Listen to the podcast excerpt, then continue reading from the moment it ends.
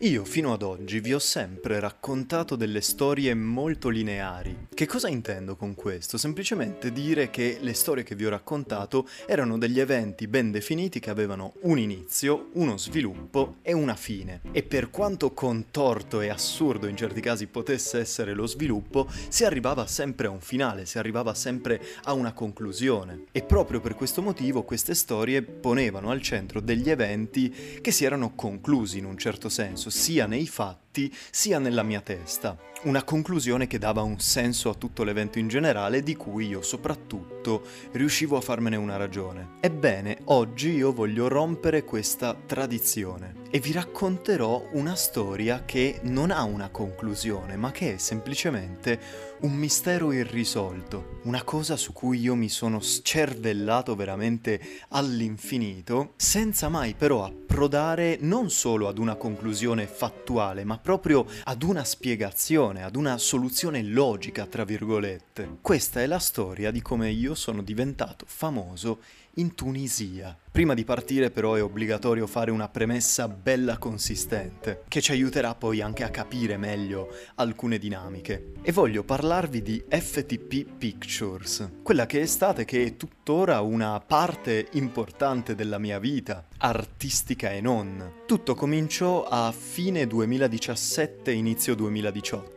Io avevo in mente, data la mia grande passione per il cinema, di girare un cortometraggio. Volevo proprio mettere in pratica tutte le idee che avevo e tutte le cose che stavo scrivendo, che avevo scritto. Però ovviamente uno non può fare tutto da solo, soprattutto se ha in mente dei progetti fin troppo ambiziosi come me. Quindi ero alla disperata ricerca di un partner sostanzialmente, di qualcuno che assecondasse le mie follie e che mi seguisse in questa avventura. Chiesi ad alcuni miei amici, ovviamente non avendo la mia stessa passione, declinarono gentilmente l'offerta, finché ad un certo punto un mio amico non mi disse ma perché non chiedi a Piero? Il Piero in questione è il grandissimo Piero Piero Ocello, che sono sicuro che mi stia ascoltando in questo momento, infatti colgo l'occasione per salutarlo tantissimo. E io e Piero in realtà ci eravamo conosciuti molto tempo prima per delle amicizie in comune, però non ci eravamo mai cagati troppo, un po' perché andavamo in scuole diverse, un po' perché venivamo da contesti diversi, però avevamo queste amicizie in comune. E questo nostro amico in comune mi disse quando, quando venne a sapere che stavo cercando, che stavo arruolando, diciamo, delle persone con cui fare dei cortometraggi, mi disse ma perché non Piero, scusa, perché anche lui ha la passione per il cinema, anche lui è molto bravo a recitare, insomma, secondo me potrebbe, potrebbe starci. Allora io contattai Piero, ci incontrammo, gli spiegai un po' le mie idee e fin da subito devo dire che abbiamo proprio cliccato, ci siamo intesi alla perfezione, lui era molto anche entusiasta di questo progetto così come lo ero io e abbiamo poi di lì a qualche mese realizzato quello che è diventato poi poi il nostro primo cortometraggio, il primo cortometraggio di FTP Pictures per l'appunto, che è la, tra mille virgolette, casa di produzione che si occupava poi di realizzare tutti questi progetti, cioè essenzialmente io e lui che ci improvvisavamo registi barra attori, barra cameraman, barra sceneggiatori, facevamo veramente di tutto. E da questo rapporto di collaborazione poi è nata una grande amicizia, perché Piero ad oggi è uno dei miei migliori amici. E infatti i progetti che abbiamo poi realizzato sono sono, non dico numerosi, però sono stati svariati. Cortometraggi estremamente low budget, estremamente poco realistici, però erano una sorta di sfogo creativo. Noi appunto avendo questa passione dovevamo metterla in pratica in qualche modo e nonostante non siano magari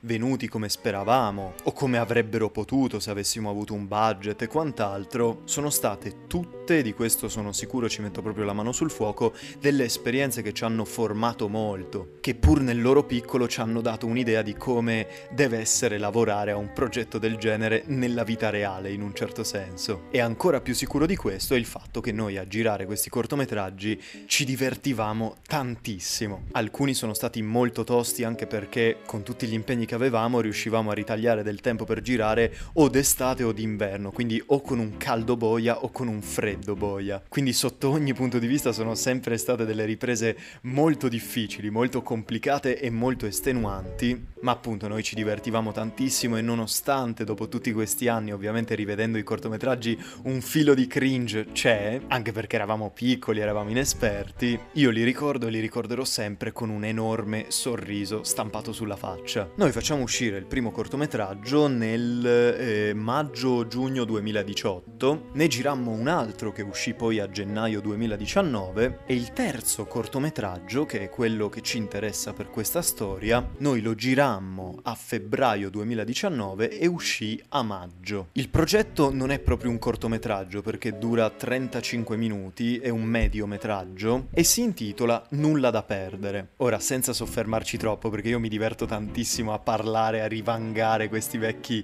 progetti, ci sono tantissime cose, tantissimi aneddoti anche divertenti da raccontare. Però tenendo le cose short e dritte al punto, Nulla da perdere parla semplicemente di un ragazzo, un giovane criminale di nome Jim, che stufo di fare i soliti furtarelli da due soldi o comunque i lavori piccoli, diciamo, decide di provare a entrare in una banda criminale molto rinomata, molto in vista, capitanata da un tizio che si chiama Billy Bones, che è uno un po' particolare con una sua filosofia di vita molto particolare, che lo mette subito alla prova e Jim subito realizza che questo ambiente è molto più tosto di quanto pensava. Ciò che gli viene richiesto è molto più invadente, è molto più pervasivo di quanto si sarebbe mai aspettato. E poi c'è tutto lo sviluppo della storia, non vi spoilerò niente, chi ha voglia se lo vada a vedere, se non avete voglia vaffanculo. Questo progetto noi l'abbiamo girato in due settimane, che è stato un tempo record per noi, perché vi ho detto è venuto fuori tipo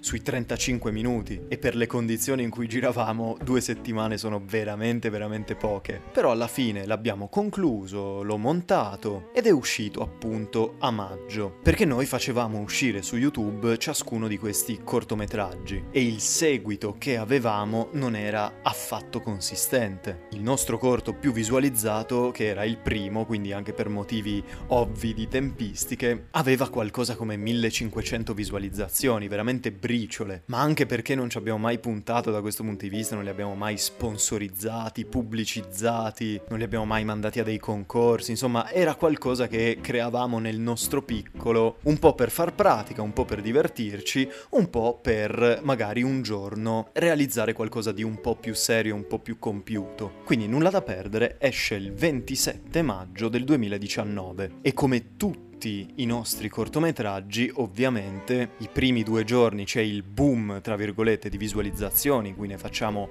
100-200 al giorno, passata neanche una settimana poi questa affluenza viene drasticamente ridotta, chi voleva vederselo se l'è visto, però essendo appunto prodotti piccoli, amatoriali, passavano tutti in sordina e ogni cortometraggio si assestava tra le 0 e le 5 visualizzazioni giornaliere. E lo stesso destino ha seguito Nulla da perdere, che da fine giugno giugno circa fino poi al momento in cui inizia questa storia che è a novembre 2020, quindi per un anno e mezzo circa la linea delle visualizzazioni giornaliere era praticamente piatta. Vi ho detto, tra le 0 e le 5 massimo massimo proprio 10 visualizzazioni al giorno, tipo quando usciva un altro cortometraggio, magari qualcuno andava a rivedersi, nulla da perdere. E quindi a ridosso degli altri progetti c'era una sorta di rigurgito di visualizzazioni anche di quelli precedenti precedenti, però appunto rimanendo sulla monocifra o entro i limiti della ventina. Quindi tutto tranquillo, tutto normale, passa un anno e mezzo, nulla da perdere, sta su YouTube e arriviamo così al 19 novembre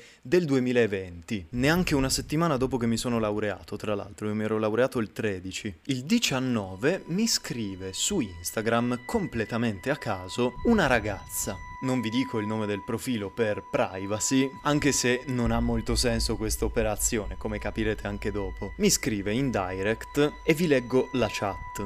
Buonasera, ho una domanda il film Nulla da perdere. E fin qui non dico normale, però abbastanza, perché capitava ogni tanto che qualcuno scrivesse o a me o a Piero, o magari anche sulla pagina di FTP, qualcuno magari che aveva visto qualche cortometraggio. C'è capitata anche gente che ci faceva complimenti, che ci chiedeva alcune cose, e a noi faceva tantissimo piacere, anche quando qualcuno aveva delle critiche da fare, perché comunque voleva dire che il nostro lavoro l'aveva visto con sufficiente attenzione da poi muovere avere delle critiche. Comunque in generale i commenti erano sempre positivi. E quindi io le ho risposto, ciao, dimmi tutto. E lei mi fa, trama del film, per favore. Al che, non dico mi sono innervosito, però c'è modo e modo di chiedere le cose. Forse ho letto male io i toni del messaggio ed era del tutto innocuo, però a me suonava tantissimo come Trama del film, per favore? Una sorta di esigenza, non lo so. E quindi le ho risposto leggermente stizzito. C'è nella descrizione del video. Perché noi nella descrizione del video scrivevamo sempre la trama, senza fare spoiler, ovviamente.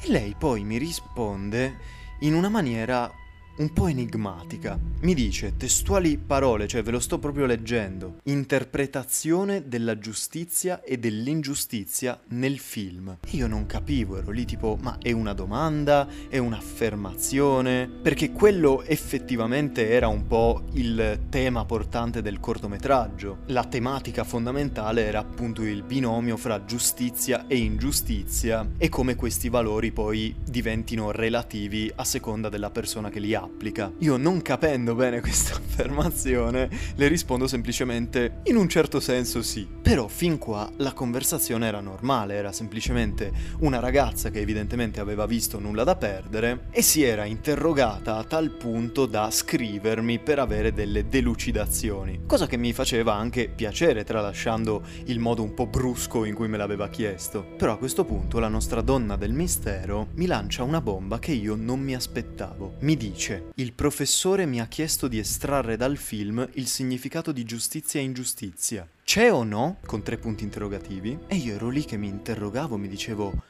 il professore. Di che professore sta parlando? Insomma, avevo la testa piena di dubbi e giustamente le ho detto, ma aspetta, parli del cortometraggio? Perché magari, che ne so, il mio pensiero era che avesse visto un film che si chiamava Nulla da perdere, esattamente come il cortometraggio, che si fosse in qualche modo confusa e per un misunderstanding stesse chiedendo a me pensando che io avessi fatto quel film che aveva visto. Questa è stata la prima cosa che ho pensato, quindi le ho chiesto, ma aspetta, parli del cortometraggio? E lei mi risponde sì, seguito da 3, 6, 7H che penso sia l'equivalente di un alieno che tenta di simulare una risata. E poi continua.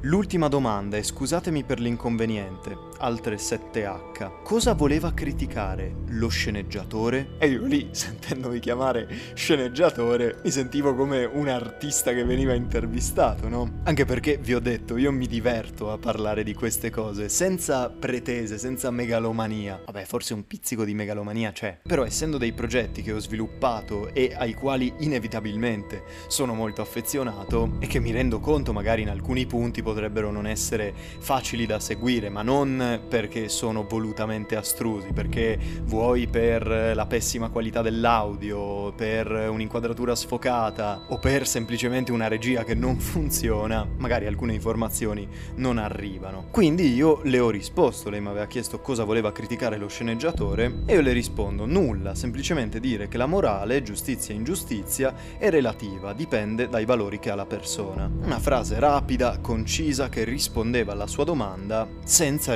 risultare a mio parere pesante. Però appunto il dubbio nella mia testa rimaneva, quel professore di cui aveva parlato prima. Chi cazzo è? Cioè cosa vuol dire che il professore, oddio, sta a vedere che qualche professore di qualche facoltà, magari di cinema, ha detto ai suoi studenti di guardarsi questo cortometraggio. Questo è stato il mio pensiero, che poi ho subito accantonato dicendo Fede, ma chi cazzo ti credi di essere? Nulla da perdere, ha adesso 2000 visualizzazioni, tipo all'epoca ne aveva tipo 1500, ma ti pare che un video su YouTube di un signor nessuno come te da 1500 visualizzazioni venga preso ad esempio da un professore professore universitario. Il massimo che mi viene da pensare è che venga preso come esempio negativo, tipo guardate questo cortometraggio e capirete cosa non dovete fare. Però appunto il dubbio rimaneva, quindi dopo averle dato questa risposta io le ho anche scritto. Scusa se ti chiedo, che professore ti ha detto di guardarlo? Perché che ne so, magari parlando con qualche professore con cui ho dato un esame o comunque un professore di unito, magari mi sono lasciato scappare che giro dei cortometraggi, questo magari ha anche visto qualcosa che ho girato entrato e se l'è lasciato scappare con gli studenti, che ne so, questa forse era l'ipotesi più plausibile effettivamente, però comunque volevo chiarezza, le, le ho chiesto quale professore le ha detto di guardarlo? Così avrei capito subito. E lei mi risponde, sono tunisina e studio la lingua italiana e il professore di cinema ci ha chiesto di vedere il film e domani sosterrò un esame su di esso. E dicendo questo praticamente aveva confermato i miei sospetti di prima, cioè c'è qualcuno, qualche pazzo furioso che sta tenendo veramente una lezione su nulla da perdere. Ma mi sembrava assurdo, cioè come cazzo era possibile? Non solo la lezione, ma dovrà sostenere l'esame su di esso. Cioè in sede d'esame questo le fa delle domande, era troppo strana come cosa. E non mi aveva poi risposto, io le avevo chiesto come si chiamava il professore e lei mi aveva semplicemente spiegato la sua situazione, quindi rincaro la dose e le dico, ok, ma come si chiama il professore? E lei mi risponde,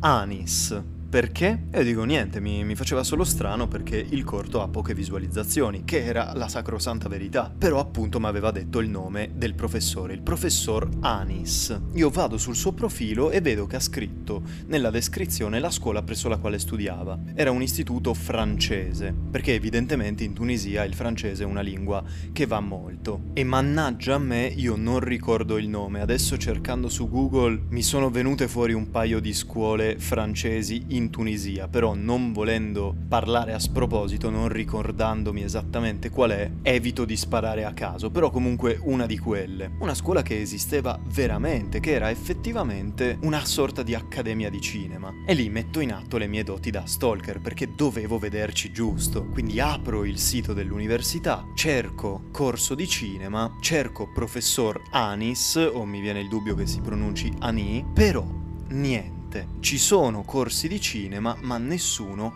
è tenuto dal professor Ani. Allora cerco l'elenco dei docenti che lavorano per questa scuola, cerco il professor Ani e il professor Ani non esisteva. C'erano dei nomi simili, però lui non c'era nell'elenco dei professori ufficiale di questa scuola, non rientrava nessun professor Ani. E se prima avevo dei dubbi, se prima avevo dei punti interrogativi senza risposta, a questo punto ero veramente sommerso fino al collo da queste domande. Però le avevo già chiesto che professore era, insomma, non volevo sembrare troppo sospettoso, cioè avrei rischiato magari di sembrare scortese. Quindi quindi ero lì che semplicemente ho detto, boh, magari sta qui è una squinternata che si è inventata qualcosa che non esiste o l'hanno fregata, che ne so, però in qualche modo ci è andato di mezzo nulla da perdere, vabbè. Questa non è la fine della chat comunque, perché lei a un certo punto, evidentemente arrivata al finale, io adesso non farò spoiler, mi fa una domanda riguardo il finale, cioè perché succede una determinata cosa, il colpo di scena, insomma. E io gliela spiego sempre in maniera molto concisa, in maniera molto breve. E lei mi risponde, grazie mille caro, spero di non averti disturbato in questo momento, sei molto gentile mille. E boh, almeno qui era stata carina anche lei, quindi io le rispondo semplicemente figurati, nessun disturbo. E lei conclude la chat inviandomi tre emoji della faccina che manda il bacino. E qui si chiude la mia chat con questa ragazza. Come vi ho detto, ero pieno di interrogativi, però la mia parte razionale mi diceva semplicemente che lei si era sbagliata. Sicuramente era quello, non è possibile che un professore in Tunisia poi, cioè, abbia tenuto un corso su di te e stia tenendo un esame su di te sul tuo cortometraggio, che ripeto fosse stato un cortometraggio da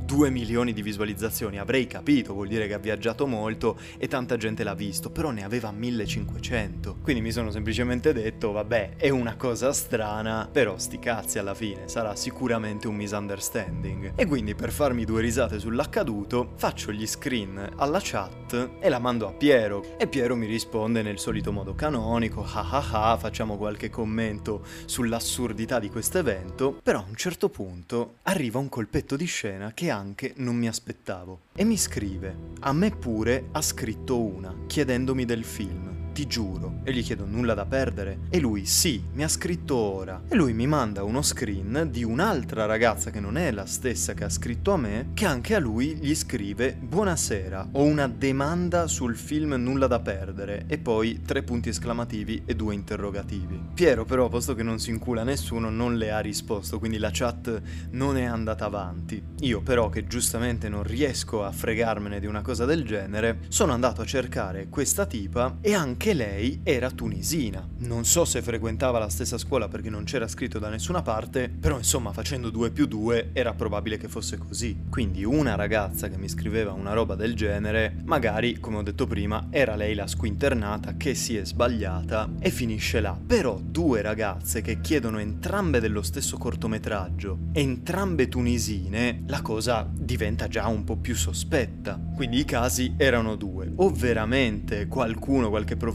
non il professor Ani perché non esiste il professor Ani, aveva tenuto un corso, un esame, quello che è su nulla da perdere, oppure c'è stato un misunderstanding doppio, come dire. Però capite che avendo due persone che chiedono le stesse cose, che vengono dallo stesso paese, fa strano, fa riflettere un po'. E a Piero di queste cose non fregava un cazzo, quindi a un certo punto la conversazione con lui l'ho abbandonata. Però io di mio continuavo a pensarci e ripensarci, perché io sono fatto così. Finché non trovo una soluzione, una closure, una spiegazione logica, soprattutto per quanto riguarda un evento così assurdo come questo, io non trovo pace, io non riesco proprio a fregarmene di certe cose. E quindi pensavo, ripensavo, ho cercato siti su siti, ho cercato il professor Ani ovunque. Ho inserito anche nella chiave di ricerca del sito di questa scuola il nome Nulla da perdere per vedere se rientrava in qualche programma d'esame. Però ovviamente tutte queste ricerche hanno dato risultati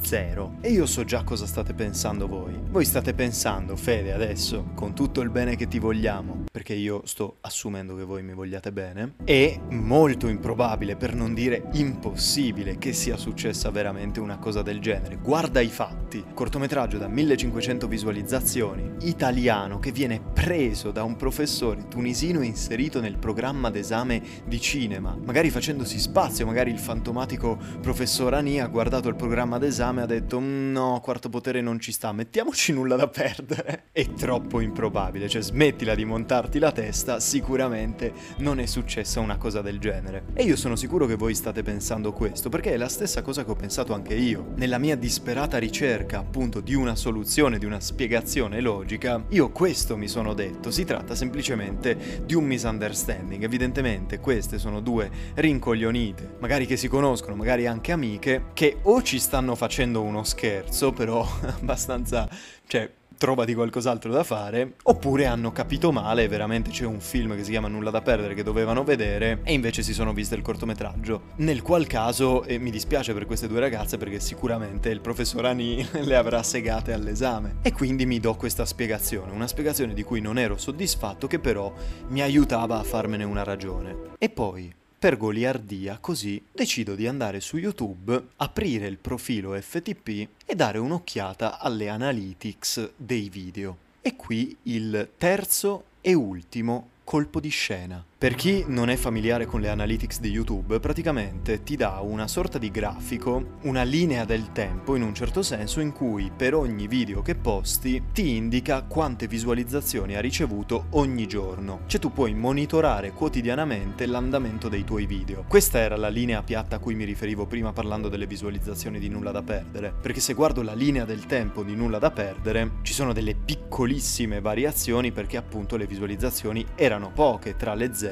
e le 10. Ed è vero, le visualizzazioni sono poche, fino al 19 novembre, cioè il giorno in cui ci hanno scritto queste ragazze. Il 19 novembre, nulla da perdere, che per un anno e mezzo aveva avuto una media di 4 visualizzazioni al giorno, in una sola giornata ne fa 49. Numeri sempre piccoli per carità, qualcuno potrà far ridere, però appunto se considerato il fatto che il corto era uscito da un anno e mezzo, nessuno se lo stava più cagando, 49 visualizzazioni in un giorno era tanto tantissimo. Io quando ho visto questa cosa mi è esploso il cervello. Un conto è una che ti scrive, un conto sono due che ti scrivono, un conto sono 49 visualizzazioni completamente a caso. Cioè tipo nei giorni prima c'è stato un piccolissimo rialzo, ma tipo 10, 15, 20 visualizzazioni massimo e poi 49 Solo il 19 però, dopo il 19 le visualizzazioni sono tornate a stabilizzarsi. Le sto vedendo adesso, dopo il, il culmine di 49 torna a 8, poi 3, poi 4, poi 3 di nuovo, poi 0. Insomma, torna alla normalità. Però c'è stato quel picco di visualizzazioni. Lo stesso giorno in cui queste ragazze ci hanno scritto. E lì uno cosa deve pensare? No, ditemelo per favore perché io non so veramente. Mi viene da pensare che ci sia stato veramente un'attenzione accademica, un'attenzione universitaria dalla Tunisia per quanto riguarda questo cortometraggio. Anche lì c'era il sospetto dello scherzo. E infatti questo dato statistico non mi bastava, sono andato anche a vedere il paese di origine delle visualizzazioni di nulla da perdere. E quello preponderante è ovviamente l'Italia, ma indovinate quale paese c'è subito dopo l'Italia? L'unico paese in realtà che c'è subito dopo l'Italia? Se avete provato a indovinare e detto Tunisia, avete vinto un orsacchiotto. 76 visualizzazioni totali provenienti dalla Tunisia. E immagino che queste 76 siano state tutte concentrate in quei giorni là, che saranno stati i giorni prima dell'esame, immagino. E qui l'ulteriore conferma che in realtà non confermava assolutamente nulla. E io adesso mi sento anche in difficoltà perché non so come continuare questa storia, non c'è più nulla da dire. Io vorrei tantissimo avere un finale, avere un, un ennesimo colpo di scena, qualcosa che è successo anche mesi e mesi dopo che ha dato un senso a questa situazione kafkiana. Però purtroppo ad oggi questo senso io non l'ho trovato. E vi ho detto, ho cercato, mi sono scervellato, ho controllato ovunque, ma non c'è traccia né del professor Ani né di fantomatici corsi universitari aventi nel programma il cortometraggio Nulla da perdere. Quindi cosa devo pensare? Che quella ragazza mi abbia detto la verità? Oppure che si tratti semplicemente di un enorme sbaglio delirio collettivo e 76 persone si sono confuse e hanno visto nulla da perdere mediometraggio italiano di due minchioni che non esistono praticamente, due signori, nessuno con 1500 visualizzazioni su YouTube. Non lo so, non so cosa pensare, io più ci penso e meno trovo risposte. Quindi mi dispiace concludere questo episodio, io potrei fare mille speculazioni, mille supposizioni, però sarebbero inutili perché un po' ve le ho già fatte e un po' non mi aiuterebbero a fare chiarezza su questo enigma. E questo è veramente l'unico grande mistero irrisolto della mia vita. Un mistero che non ha trovato una spiegazione, che probabilmente non la troverà mai una spiegazione. O vi immaginate che ridere se tipo quando sarò sul letto di morte arriverà un uomo tipo vestito di nero col cappello tutto oscuro, mi spiega che cos'è successo quel fantomatico 19 novembre e poi posso esalare l'ultimo respiro e morire in pace. Spero che succeda una cosa del genere a questo punto perché sono veramente curioso. Sapete che farò? Un giorno andrò in Tunisia, andrò in questa scuola, cercherò di ripescare il nome dell'istituto, andrò a trovarli, cercherò il professor Ani e mi informerò cazzo perché devo trovare delle risposte. Fino a quel momento però sarò abbandonato con le mie supposizioni e coi miei pensieri. Mi dà molto fastidio terminare questa storia senza aver raggiunto una degna conclusione, però prendiamola come lezione lezione di vita. Non tutto ha una spiegazione logica a questo mondo e non tutto avviene per una ragione. Certe volte tutto ciò che ci è concesso è semplicemente un prepotente e totalizzante dubbio. Grazie mille a tutti coloro che mi hanno ascoltato e noi ci vediamo al prossimo episodio che sarà l'ultimo della seconda stagione. Quindi costruiamo un po' questo hype. Adios!